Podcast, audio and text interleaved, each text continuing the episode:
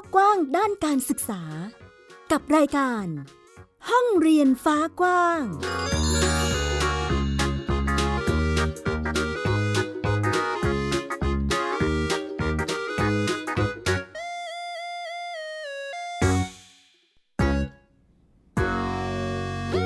สวัสดีค่ะ ต้อนรับเข้าสู่ห้องเรียนฟ้ากว้าง พบกับมิว อัยดาสนศรีเช่นเคย ที่นี่เลยค่ะ www.thaipbspodcast.com นะคะ หรือคุณผู้ฟังจะฟังผ่านแอปพลิเคชันก็ได้เช่นเดียวกันกับ Thai PBS Podcast ดาวน์โหลดได้ทั้งระบบ iOS แล้วก็ระบบ Android วันนี้มีเรื่องราวด้านการศึกษามาให้ได้ติดตามกันเช่นเคย มีอะไรบ้างนั้นไปฟังค่ะ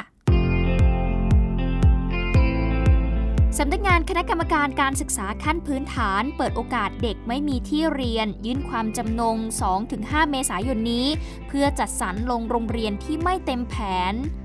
ไทย PBS ชวนติดตามเรื่องราวของการข้ามขอบการเรียนรู้ กับการเพิ่มทางเลือกทางการศึกษาที่มากขึ้น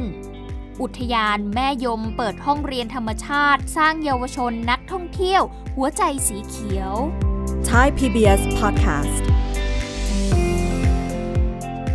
เริ่มต้นกันที่เรื่องแรกวันนี้ค่ะสำหรับเรื่องของการที่ทางสพทหรือว่าสำนักงานคณะกรรมการการศึกษาขั้นพื้นฐานนะคะเขาก็มีนโยบาย และก็แนวปฏิบัติเกี่ยวกับการรับนักเรียนปีการศึกษา 2565 และก็ได้ดำเนินการสอบคัดเลือกนักเรียนระดับชั้นมัธยมศึกษาปีที่ 1 และปีที่ 4 ในโรงเรียนที่มีวัตถุประสงค์พิเศษ และก็โรงเรียนที่จัดโครงการห้องเรียนพิเศษ ไปเมื่อวันที่5-7 7 มีนาคมที่ผ่านมานะคะ แล้วก็โรงเรียนที่มีการจัดสอบรอบทั่วไป ซึ่งจัดสอบคัดเลือกม .1 ไปเมื่อวันที่ 26 มีนาคมที่ผ่านมา แล้วก็พี่ๆชั้นม .4 เองก็จัดไปเมื่อวันที่ 27 มีนาคมที่ผ่านมาค่ะ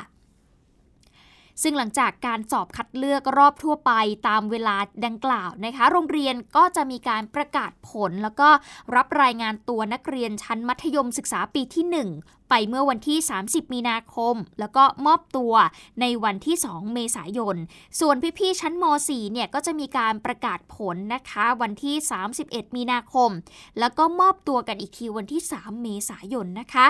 ล่าสุดค่ะ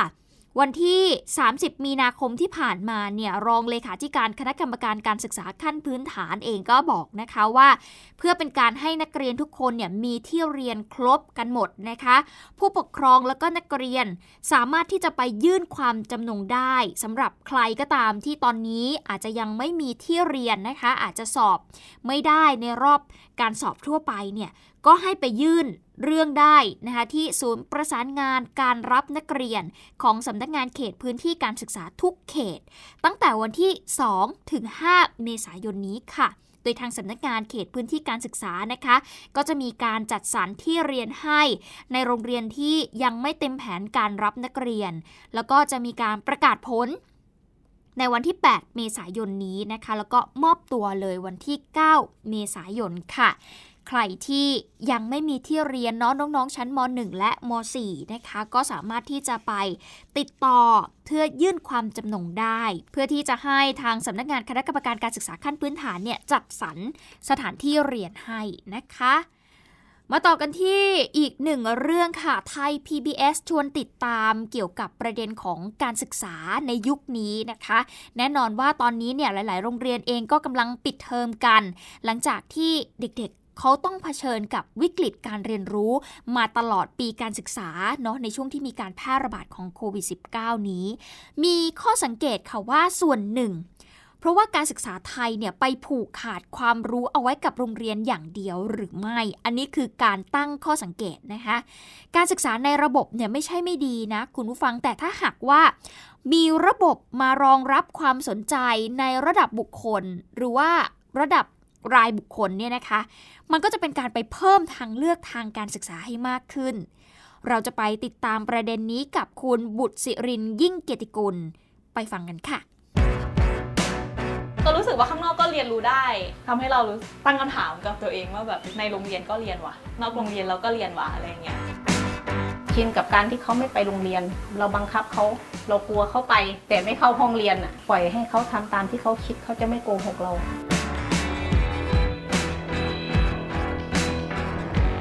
วันนี้การเรียนรู้ที่ไม่ได้ออกแบบจากส่วนกลาง ยังคงถูกเรียกว่าการศึกษาทางเลือกนะคะ และที่รู้กันดีค่ะ การแก้ปัญหาในยุคโควิด -19 ที่ไม่สามารถแก้ปัญหาการศึกษาได้ เรื่องนี้เป็นเรื่องใหญ่นะคะ ที่ทำให้ระบบการศึกษาทางเลือก เป็นกระแสที่มาแรงจริง ๆ ค่ะอย่างระบบบ้านเรียนหรือว่าโฮมสคูลนะคะพบข้อมูลเลยว่าในปี 2562 มีเด็กเรียนระบบนี้พันกว่าคนค่ะ ปีล่าสุดเพิ่มมาเป็น 2,000 กว่าคน ขณะที่เด็กมัธยมที่พอจะออกแบบการเรียนรู้ด้วยตัวเองได้ ก็ตัดสินใจออกจากระบบ เพราะว่าไม่อยากจะเป็นภาระครอบครัวนั่นเองนะคะหนึ่งในนั้นคือน้องแก้ววัย 17 ปีอยู่ที่ชัยภูมิค่ะ เธอคนนี้ตัดสินใจลาออกจากในระบบเลยนะคะ แล้วก็มาหาที่รองรับวุฒิการศึกษาของตัวเอง เพื่อจะเรียนต่อในระดับมหาวิทยาลัยด้วย ติดตามเรื่องนี้จากคุณสัสิธรสุขบดค่ะ หนึ่งปีแล้วที่แก้วมณีวันพลมณี ช่วยแม่ดูแลงานครัวตั้งแต่รุ่งเช้า แทนการรีบเร่งไปโรงเรียน อายุ 17 ปีแล้ว ตอนนี้ก็อยู่บ้านนิยามตัวเองว่าเป็นนักเรียนรู้นอกระบบการศึกษา เมื่อครั้งอยู่ในระบบ เกรดเฉลี่ย 3.88 คงพอวัดค่าความเก่งของแก้ว มีความเป็นผู้นำจากตำแหน่งรองประธานนักเรียน แต่การศึกษาแบบมีตารางเวลา ไม่ใช่ความสุขของเธอ จึงเลือกลาออกจากโรงเรียนประจำอำเภอ มาออกแบบชีวิตเองหลังจบม .4 เรามีอะไรสักอย่างที่เราอยากทำอะแต่ว่าในโรงเรียนมันไม่ได้ส่งเสริม มันใช้เวลานานมากเลยนะอยู่ในโรงเรียนเฮ้ยชั่วโมงหนึ่งถ้าอยู่กับสิ่งที่ไม่ได้ชอบมันก็นานนะ ถ้าชั่วโมงนั้นเราเอาเวลาไปทำสิ่งที่เราชอบ เราว่ามันมันเกิดประโยชน์กับตัวตัวนักเรียนมากกว่า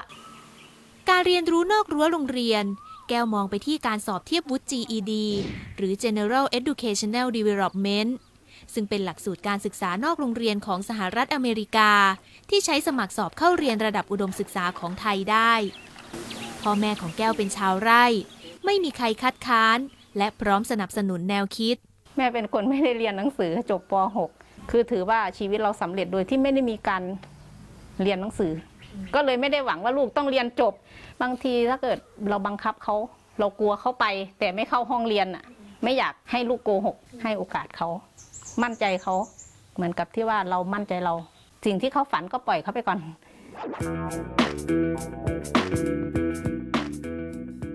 แก้วขยายนิยามนักเรียนรู้นอกระบบการศึกษาของเธอ คือมองทุกที่เป็นห้องเรียน อยู่บ้านก็มีแบบว่าเขียน งานของตัวเองบ้างเวลาแบบ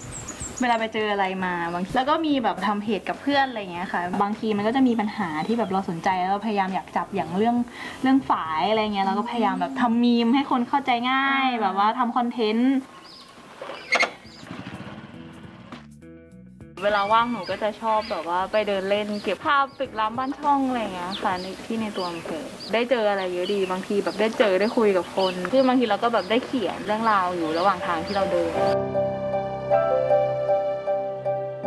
แผนการศึกษาของแก้วต่อจากนี้ คือเตรียมสมัครสอบเทียบวุฒิม .6 ของ GED เพื่อใช้ในการเรียนต่ออุดมศึกษาเธอบอกว่าความสนุกในวัยมัธยมของเธอ คือการได้ออกแบบ และกำกับการเรียนรู้ด้วยตัวเองสสิธรสุขบดไทย PBS รายงาน จริงๆ แล้วยังมีอีกหลายคนนะคะ ที่จัดการศึกษาให้ตัวเองเหมือนน้องแก้วนี่แหละค่ะ แต่คำถามใหญ่คือเด็กๆ กลุ่มนี้มีทางเลือกอะไรบ้างในการศึกษาไทยนะคะ อย่างน้องแก้วเนี่ยจะเห็นเลยนะคะ ว่าช่วงภาคบังคับเนี่ยเธอเรียนอนุบาลไปจนถึงม .3 และเป็นเด็กโรงเรียนในชุมชน เธอก็ดิ้นรนไปเรียนในอำเภอค่ะม .4 แก้วเรียนที่เดิมค่ะ แต่เริ่มจะมองหาทางเลือกใหม่ ๆ ที่จะได้ออกแบบการเรียนรู้ด้วยตัวเอง เธอก็มีตัวเลือก 4 ลู่นะคะ ก็คือมีสายอาชีพ Home School กศน และ GED แต่ว่าสายอาชีพ ลู่นี้ตัดทิ้งไปก่อนเลยค่ะ เพราะว่ามีระบบสำเร็จรูปไม่ต่างกับสายสามัญ ในขณะที่ Home School ก็ต้องทำหลักสูตร เสนอเขตพื้นที่การศึกษาแก้วสนใจนะคะ แต่ไม่มีที่ปรึกษาค่ะ ที่เป็นไปได้ที่สุดก็คือกศน และ GED เพราะว่าเป็นระบบที่สอบเทียบวุฒิม .6 เหมือนกัน แต่ว่า GED ยืดหยุ่นกว่านะคะ ตรงที่สอบแค่ 4 วิชา ก็คือภาษา สังคม คณิตศาสตร์ วิทยาศาสตร์ และสอบเมื่อพร้อม แก้วเลยเลือกข้อนี้ค่ะ แต่สิ่งที่แก้วเรียกว่าการเรียนรู้นอกระบบการศึกษาต้องยอมรับนะคะว่ามีต้นทุนสูง เพราะไม่ได้ถูกสนับสนุนเหมือนการเรียนในโรงเรียนค่ะ ข้อนี้เครือข่ายการศึกษาเสนอคุณหญิงกาลยาโสพลพนิษฐ์ในฐานะของตัวแทนรัฐบาลไปแล้วนะคะ เรื่องของการปรับโครงสร้างให้ยืดหยุ่น คุณหญิงกัลยาก็ยอมรับว่ายากเหมือนกันนะคะ เพราะว่าการจัดงบในระบบราชการต้องมีเป้าหมาย และรู้จำนวนล่วงหน้าด้วยค่ะ การเรียนรู้นอกระบบจำนวนมากครับเป็นพื้นที่ที่ออกแบบมาเพื่อทดแทน skill หรือทักษะบางอย่างที่การเรียนรู้ในในระบบทำไม่ได้ หลาย ๆ ครั้งนะครับ คนที่ทำงานอยู่ในการเรียนรู้นอกระบบอะครับ ก็คือคนที่มี pain point หรือว่าอาจจะค้นพบข้อที่เจ็บปวดบางอย่างมาจากการศึกษาในระบบ อันนี้ก็เลยเป็นความท้าทายว่า จะทำอย่างไรให้ทั้งสองฝั่งเนี่ยครับแบบสามารถสนับสนุนการทำงานร่วมกันได้ แม้จะอนุญาตให้ทำก็อาจจะยากที่จะหาเงินมาสนับสนุน งบประมาณเนี่ยมันไม่ได้เผื่อไว้ทำได้สองอย่างหาจากพ่อแม่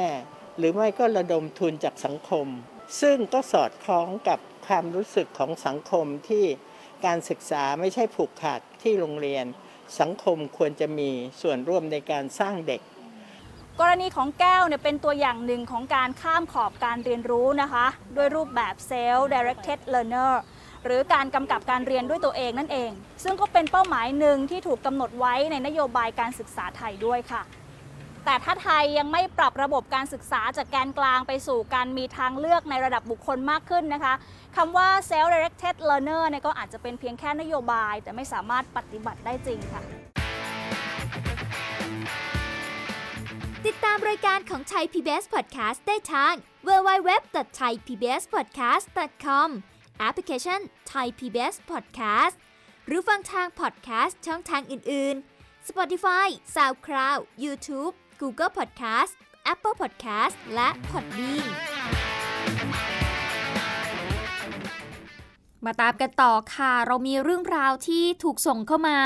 จากพื้นที่ต่างๆนะคะ ผ่านแอปพลิเคชัน C-Site หรือว่าคนที่เป็นนักข่าวพลเมืองร่วมกันสื่อสารเรื่องราวด้านการศึกษามาให้ได้ติดตามกัน ซึ่งดิฉันก็หยิบเอามาให้ฟังนะคะ เป็นเรื่องราวที่น่าสนใจมากเลยทีเดียว กับเรื่องของโรงเรียนผักปลอดภัยไร้จน เป็นเรื่องราวมาจากจังหวัดกาลสินค่ะ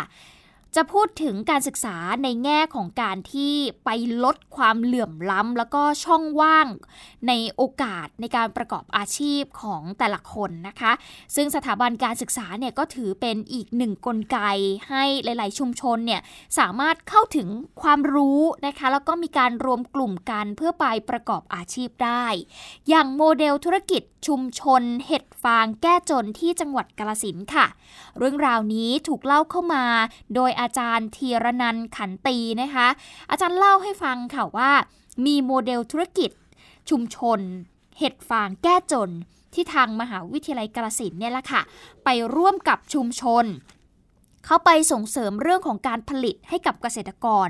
ซึ่งก็สามารถสร้างรายได้ให้กับพวกเขาได้วันละ 300ถึง1,000 บาทเลยทีเดียวนะคะ เพราะว่าเห็ดฟางเนี่ยถือเป็นเมนูอาหารที่ชาวบ้านนิยมกัน เราจะเห็นได้ว่าเห็ดฟางเนี่ยสามารถเอาไปประกอบอาหารได้หลากหลายรูปแบบเลยทีเดียว ไม่ว่าจะเป็นการเอาไปใส่ต้มยำนะคะเอามาซุปหรือเอามาทำเมนูอื่นๆเนี่ยโอ้ได้หลากหลายเลยทีเดียวเป็นที่นิยมของตลาดด้วย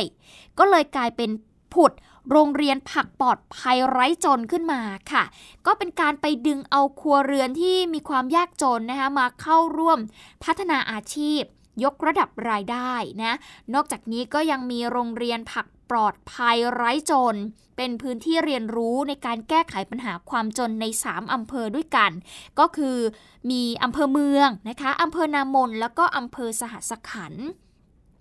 ซึ่งเกษตรกรที่ผ่านการเรียนรู้ที่นี่เนี่ยเขาสามารถไปเปรียบประสบการณ์ ไปเป็นหน่วยกิจเข้าเรียนต่อในมหาวิทยาลัยกาลสินได้ด้วยนะคะ เขาสามารถที่จะเอาไปต่อยอดการเรียนรู้ได้ด้วยนะ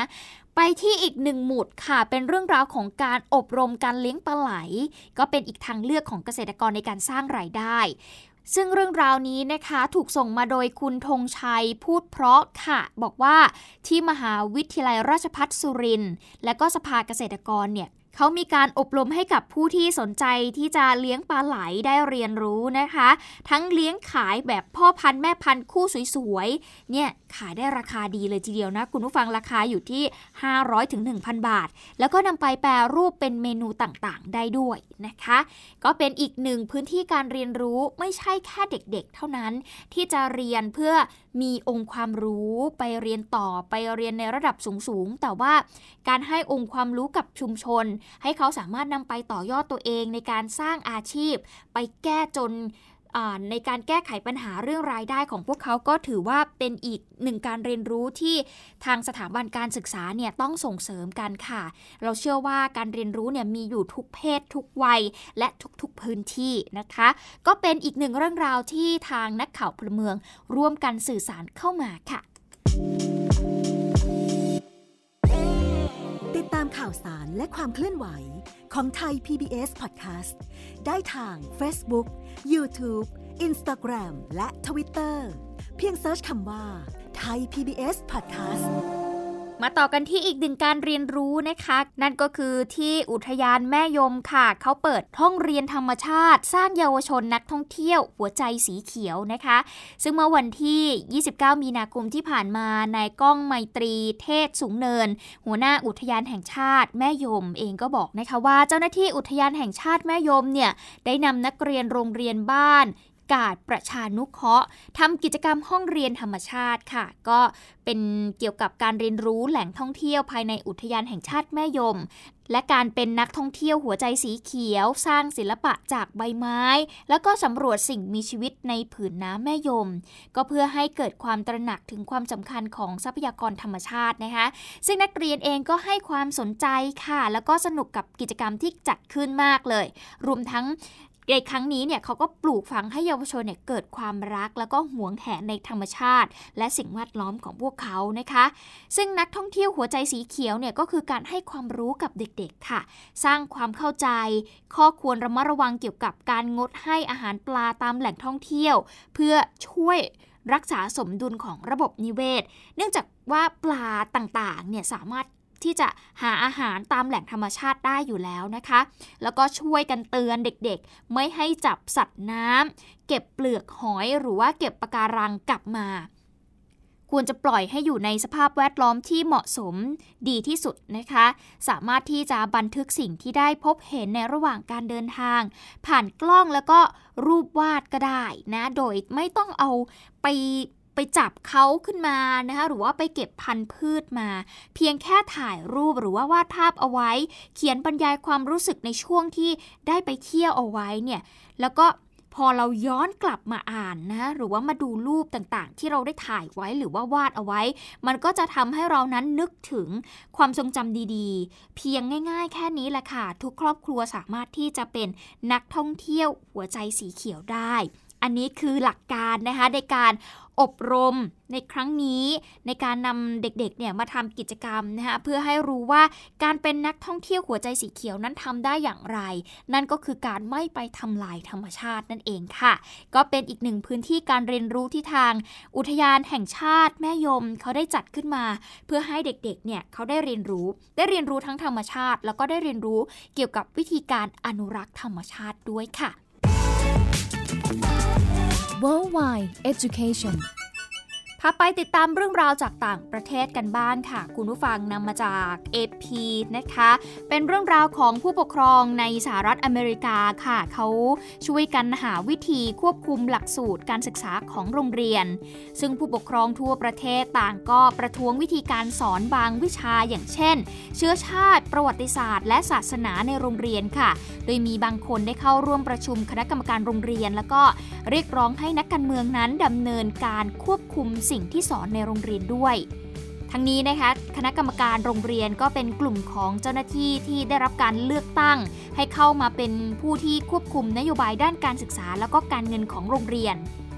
ซึ่งเมื่อไม่นานมานี้ค่ะ รัฐ ที่พรรครีพับลิกันได้กลุ่มเสียงข้างมากอย่างน้อย 12 รัฐเนี่ยเขาก็เสนอร่างกฎหมายที่กำหนดให้เขตการศึกษา เผยแพร่สื่อการสอนออนไลน์ค่ะ ร่างกฎหมายบางฉบับเปิดโอกาสให้ผู้ปกครองนั้นสามารถดำเนินคดีกับโรงเรียนที่ไม่ปฏิบัติตามกฎได้ โดยร่างกฎหมายเหล่านี้เรียกว่าร่างกฎหมายเพื่อความโปร่งใสทางด้านสภาคองเกรสของสหรัฐ พรรคริพับลิกันเองก็ได้ริเริ่มกฎหมายสิทธิผู้ปกครอง ซึ่งก็รวบรวมสิทธิต่างๆ ที่ผู้ปกครองนะคะควรที่จะมีในการเรียนของบุตรหลานของตนเอง อย่างเช่น พ่อแม่ควรที่จะมีสิทธิ์รู้ว่าลูกๆของเขานั้น เรียนเกี่ยวกับอะไรบ้างนะคะแล้วก็มีสิทธิ์ที่จะรู้เรื่องงบประมาณและการใช้จ่ายของโรงเรียนซึ่งพรรครีพับลิกันนะคะก็ให้การสนับสนุนข้อเสนอดังกล่าวนี้ค่ะ ซึ่งกล่าวในแถลงการว่าพรรคเดโมแครตต้องการที่จะยึดอำนาจจากผู้ปกครอง และมอบการควบคุมให้แก่นักการเมือง และสหภาพครูมากขึ้น เพื่อกำหนดสิ่งที่เด็กๆ ควรได้รับการสอนในชั้นเรียนทั้งนี้ค่ะร่างกฎหมายด้านสิทธิต่างๆ ได้รับความนิยมในกลุ่มอนุรักษ์นิยมนะคะ เพื่อเป็นการตอบสนองต่อสิ่งต่างๆ อย่างเช่น ทฤษฎีด้านเชื้อชาติเชิงวิพาทและข้อบังคับเรื่องการสวมหน้ากากอนามัย และการฉีดวัคซีนในโรงเรียน ซึ่งเมื่อสัปดาห์ที่แล้วค่ะ รัฐจอร์เจียได้อนุมัติมาตรการป้องกันสิทธิของผู้ปกครอง ด้านการศึกษาของรัฐบาล ซึ่งระบุให้ผู้ปกครองนั้นมีสิทธิ์ที่จะตรวจสอบสื่อการเรียนการสอนในชั้นเรียนทั้งหมด มีสิทธิ์ในการดูบันทึกข้อมูลทั้งหมดที่เกี่ยวข้องกับเด็ก แล้วก็มีสิทธิ์ในการถอดถอนเด็กออกจากการเรียนชั้นเรียนเพศศึกษา และมีสิทธิ์ในการป้องกันการถ่ายรูป ถ่ายวิดีโอแล้วก็บันทึกเสียงของเด็กๆ ยกเว้นเพื่อวัตถุประสงค์ในด้านความปลอดภัยค่ะ ซึ่งสิทธิบางอย่างก็มีการบังคับใช้อยู่ก่อนแล้วนะคะ ผลการสำรวจเมื่อเดือนธันวาคมที่ผ่านมาโดย Education Week นะคะพบว่าคุณครูส่วนใหญ่เนี่ยบอกว่าผู้ปกครองเนี่ยควรที่จะมีสิทธิ์แสดงความคิดเห็นในหลักสูตรหรือว่าวิชา และเนื้อหาที่สอนเด็กๆ แต่ครูเนี่ยมีเพียง 33%เท่านั้นที่ตอบแบบสำรวจว่าผู้ปกครองได้มีส่วนร่วมในการเลือกหลักสูตร แล้วก็สื่อการเรียนการสอนในเขตพื้นที่การศึกษาของตน นอกจากนี้การสำรวจยังชี้ให้เห็นว่าผู้ปกครองและครูอาจจะมีความเห็นที่แตกต่างกันเกี่ยวกับหัวข้อที่ควรสอน ตัวอย่างเช่นนะคะมีครูเพียง 51%ค่ะ ที่เชื่อว่าพ่อแม่เนี่ยต้องการให้สอนเกี่ยวกับเรื่องเชื้อชาติ แต่ 80%ของครูเนี่ยบอกว่า ควรที่จะสอนเรื่องเชื้อชาติ และการเหยียดเชื้อชาติแก่เด็กนักเรียน อย่างที่รัฐวอร์จิเนีย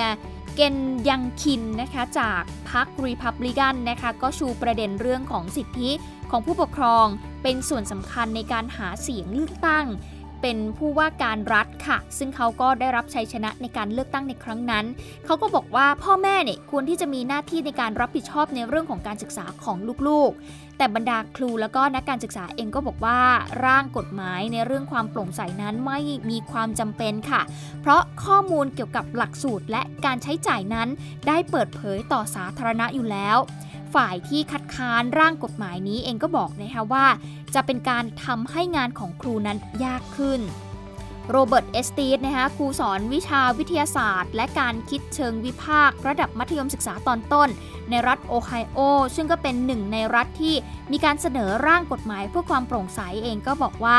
ร่างกฎหมายดังกล่าวนี้เป็นวิธีที่จะควบคุมสิ่งที่สอนในชั้นเรียนได้ และเขายังบอกอีกนะคะบอกว่าร่างกฎหมายนี้เป็นวิธีการที่ผู้ปกครองจะสามารถเข้าไปในห้องเรียน เพื่อเลือกสิ่งที่ตนได้เห็น แล้วก็ชี้แนะในทิศทางที่แตกต่างกัน ซึ่งช่วยยับยั้งครูจากสิ่งต่างๆ ได้ด้วยนะคะ Worldwide Education ก็เป็นประเด็นต่างๆ ที่นำมาฝากคุณผู้ฟังในวันนี้ค่ะ เกี่ยวกับด้านการศึกษามีทั้งในประเทศไทยและก็ต่างประเทศค่ะ หมดเวลาแล้วค่ะติดตามกันได้ใหม่นะคะ ที่นี่เลย www.thaipbspodcast.com อัยดาสนศิลาไปก่อน สวัสดีค่ะ ติดตามรายการได้ทางเว็บไซต์และแอปพลิเคชันของไทย PBS Podcast Spotify SoundCloud Google Podcast Apple Podcast และ YouTube Channel ของไทย PBS Podcast Thai PBS Podcast. We the World We the Voice